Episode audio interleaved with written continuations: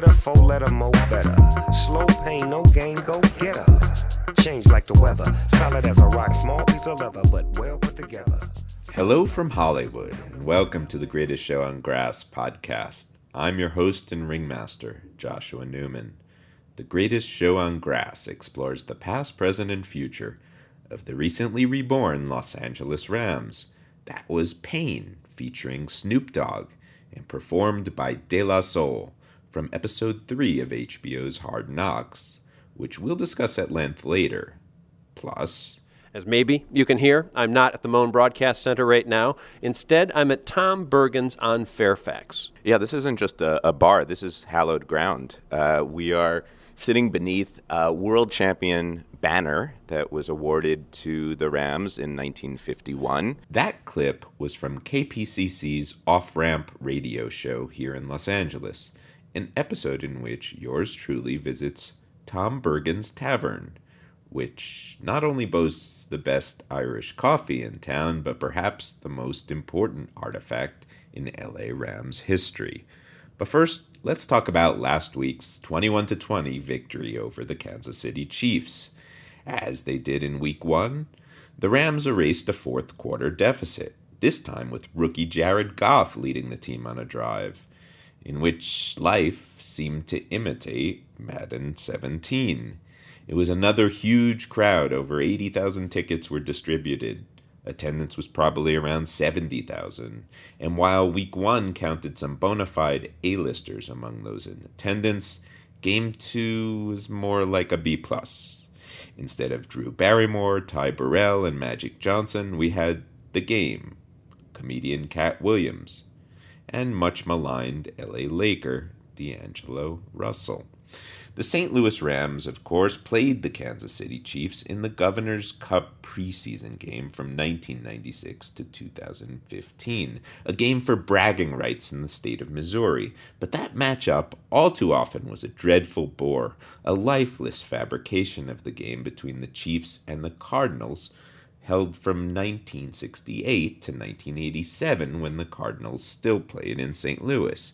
In a way, the contrived hoopla around the Governor's Cup game was a persistent reminder that the Rams of Hollywood had been cast to play the role of the Cardinals in St. Louis.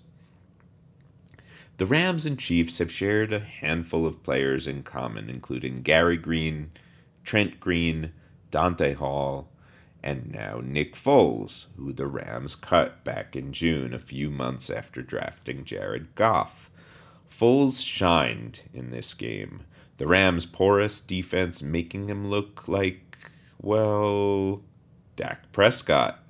Despite going 8 for 12 and engineering the final winning drive, Jared Goff again looked lost and again had trouble handling the ball. It's hard to imagine Goff being ready to start against the 49ers in the season opener, and that has to be considered a demerit for head coach Jeff Fisher and general manager Les Snead, who largely justified trading up for Goff based on the quarterback's pro readiness. Yes, Goff has shown flashes of potential, but he's certainly far from being ready. The same cannot be said for Todd Gurley, who brought the entire Coliseum to its feet with his three yard, first quarter touchdown plunge. In hindsight, it seems ridiculous that some wondered whether it would be he or Aaron Donald who would command more star power in Los Angeles. Gurley's everywhere. He's got commercials with Gatorade, Champs, Carl's Jr., Nike, Microsoft. He's the face of the franchise, and he doesn't seem crowbarred into that role the way it seemed Sam Bradford was in St. Louis. There's a palpable sense of excitement in the Coliseum every time he touches the ball. Though also, I think, a sense of vulnerability, not necessarily about the knee he hurt in 2014, but about how dependent the offense is upon him. A dependence the Rams probably haven't had since the last time they were back in SoCal and Eric Dickerson was their workhorse. This week, the Rams leave the Coliseum and head to Mile High to take on the Denver Broncos. Many predicted the Rams to select Paxton Lynch with the 15th pick in the draft, but the Rams opted to trade up to acquire Jared Goff, and Lynch slipped to Denver. So the Lynch Goff matchup is one I'll be looking at. I'll also be interested in whether the Rams managed to stave off the Broncos' vaunted pass rush. The Rams' O line is for the first time in ages healthy and has looked cohesive, but this will be the best pass rush they've faced this preseason.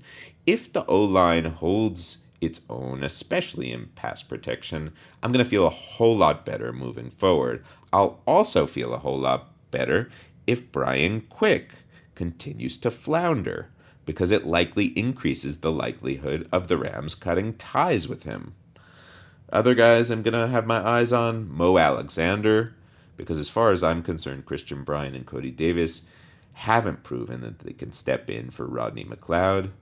Lamarcus Joyner and EJ Gaines, because Coty Sensabaugh doesn't seem to be very good at football. And Duke Williams, who I'd really love to see targeted a few times. And oh, you are take away my heart, dear, still the beating there within. I'll keep loving you forever, for it's no sin. That was Sin, It's No Sin by Eddy Howard and his orchestra, which was the number one song in America when the Los Angeles Rams won the NFL championship in 1951. This week marks the first week that the reborn Rams take to the road. Instead of section 4, row 7, seat 5, I'll be sitting on a bar stool at Tom Bergin's Tavern. Over the years, I've tried to make the case that Tom Bergin's ought to be considered LA's official Rams bar, and I was honored when NPR affiliate KPCC invited me on to share the reasons why.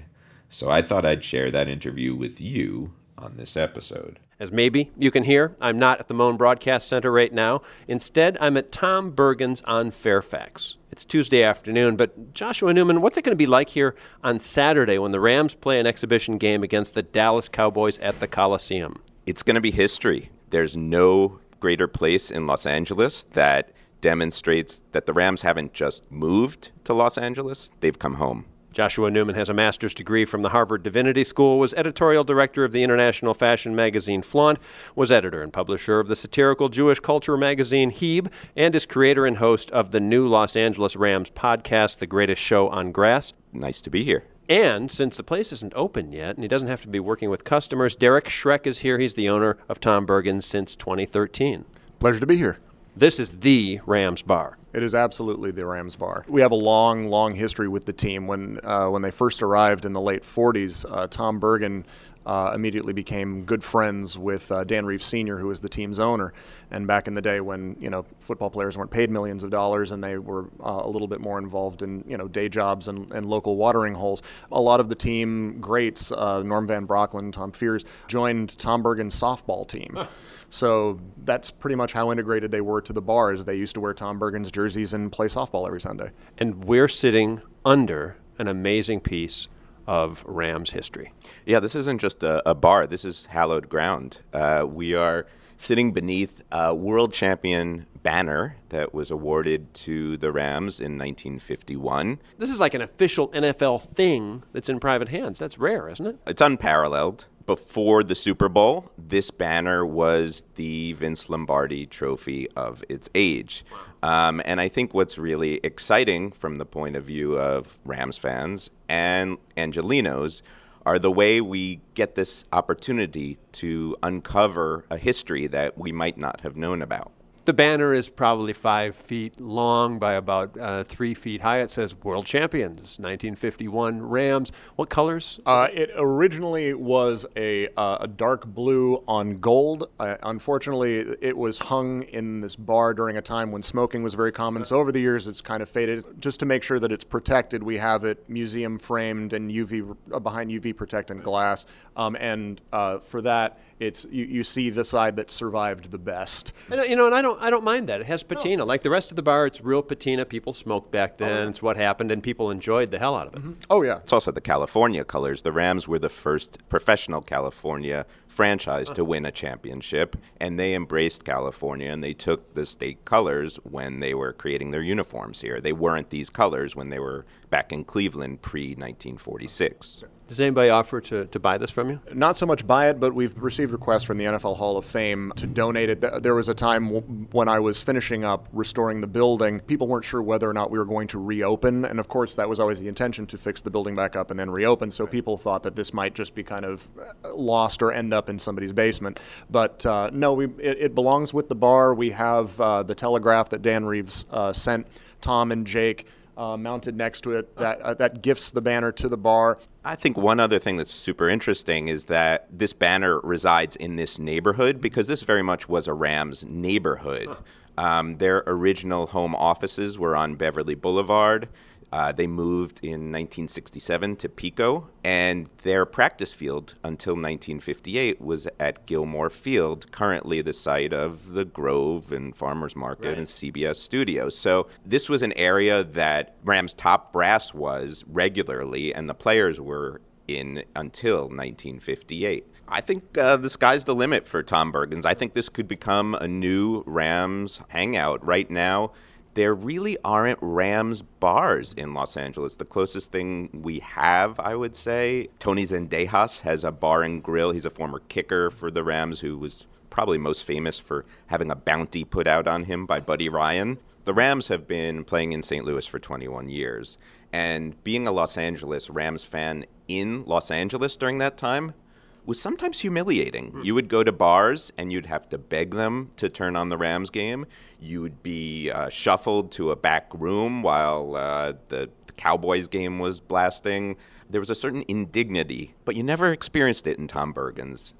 As a restaurant owner, let me give you an analogy here. There's a restaurant in uh, on, on York in Eagle Rock called Villa Sombrero, and uh, old red booths. People loved it. They had good margaritas. They make tableside guacamole. A lot of people's favorite restaurant, including KPCC's Larry Mantle, I believe.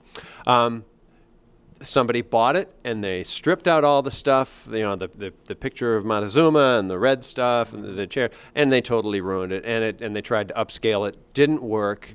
So normally, as a patron of many restaurants, you'd say, well.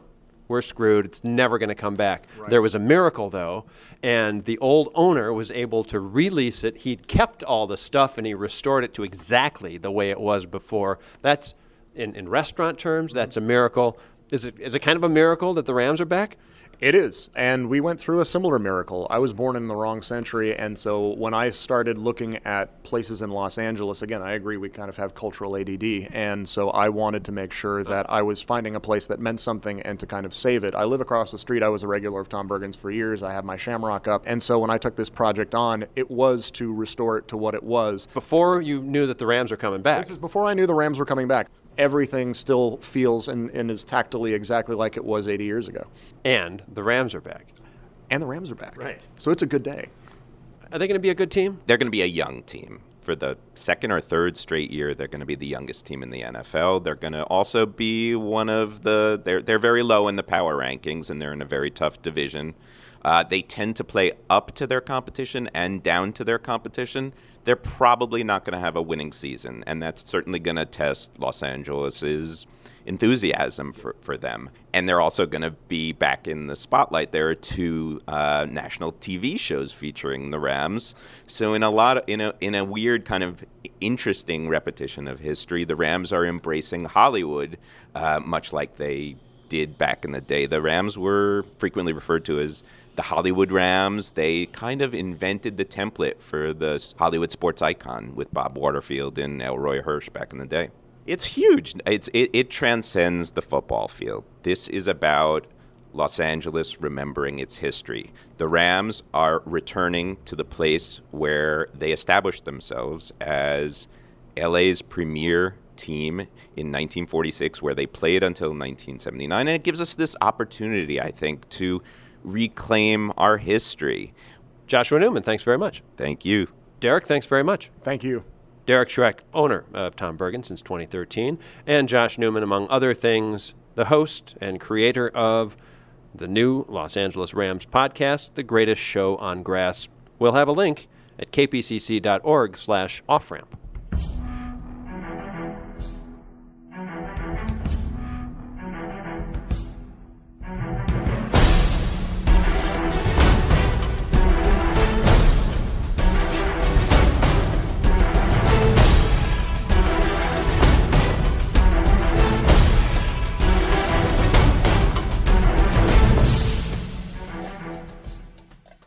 Know what that sound means. Hard knocks time. In our final segment, which we call Film Study, we dissect an episode or scene from a film or TV show that prominently features Los Angeles Rams. Thankfully, there are thousands to choose from, many of which we've chronicled on our Greatest Show on Grass Tumblr. Even in the age of social media, Hard Knocks allows you to get as close to professional football players as you've ever been. After three episodes, we know what the inside of William Hayes' locker looks like, that Eugene Sims sucks at ping pong, that Ethan Westbrooks' last job was at Toys R Us. We even know how quarterback coach Chris Weinke toasts his bread before making a peanut butter sandwich. But episode 3 starts with a closeness that is both heartfelt and somber as head coach Jeff Fisher consoles rookie free agent wide receiver Paul McRoberts after McRoberts learns that his half brother has been shot and killed. Quote, It's all right to cry, says Fisher. Channeling the 1972 song by Rosey Grier, which I insist should be broadcast at the stadium following every Los Angeles Rams loss. By the way, if anyone from the Los Angeles Rams organization is listening, I have other ideas too. I think the producers of Hard Knocks were secretly hoping that Jared Goff would take over as the first string quarterback at some point in the five part series. I can't blame them, as he he seems the part. The California roots, the Ryan Gosling like mug, and that otherworldly number 16, which the hero wears in Heaven Can Wait when he wins the Super Bowl in the Coliseum. And it still seems as if Hard Knocks producers are hedging their bets, spending an inordinate time showing Goff taking reps in camp and then cutting to coaches reassuring each other, and I guess the audience, about how much progress he's making. There's even a moment when Following a Goff throw, Eric Dickerson turns to Mike Singletary and suggests that if the Rams had had Goff playing quarterback in 1985, they might have had a chance against Singletary's Bears. That would constitute wishful thinking, I believe. But the producers can't control the fact that Goff looks uncomfortable helming the Rams offense, and so, slowly but surely, they're turning head coach Jeff Fisher into the hero of the series.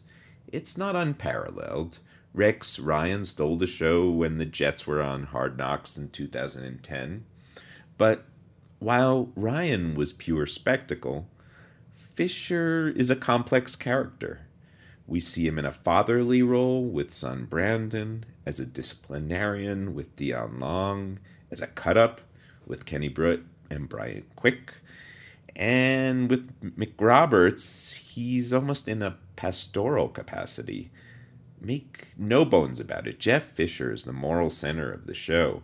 He, more than anyone else Hard Knocks seems to be suggesting, is the Los Angeles Rams. Which is sort of cool, I guess. I mean, he's the most connected to SoCal Rams history, having coached the Rams defense in 1991 under John Robinson in Anaheim. Still, I might like to see more of Todd Gurley. I feel like his commercials and his Twitter feed give me more of a sense of how he's adapting to life in Los Angeles than Hard Knocks is. Other than the opening credits, we don't sense of his growing stardom. Gurley's been hanging with DJ Khaled and Big Sean. Do we really need a scene of Brandon Chubb and Benson Brown bowling? Or William Hayes and Akeem Ayers on a roller coaster? Or Case and Kimberly Keenum making omelets? I mean, those scenes could be in St. Louis. Though maybe that's the point. That getting out of St. Louis is more difficult than simply packing up a truck full of equipment. Maybe the producers are trying to make the point that despite their newfound spotlight, the Los Angeles Rams players are still just a bunch of dudes. They aren't stars. Yet.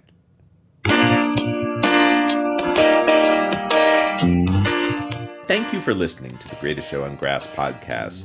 Please subscribe on iTunes, like us on Facebook, follow us on Twitter, and spread the word to friends who are obsessed with pro football, Hollywood history, or just the Los Angeles Rams. From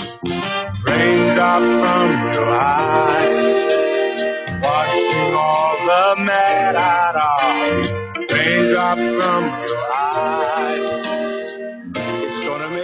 Feel better.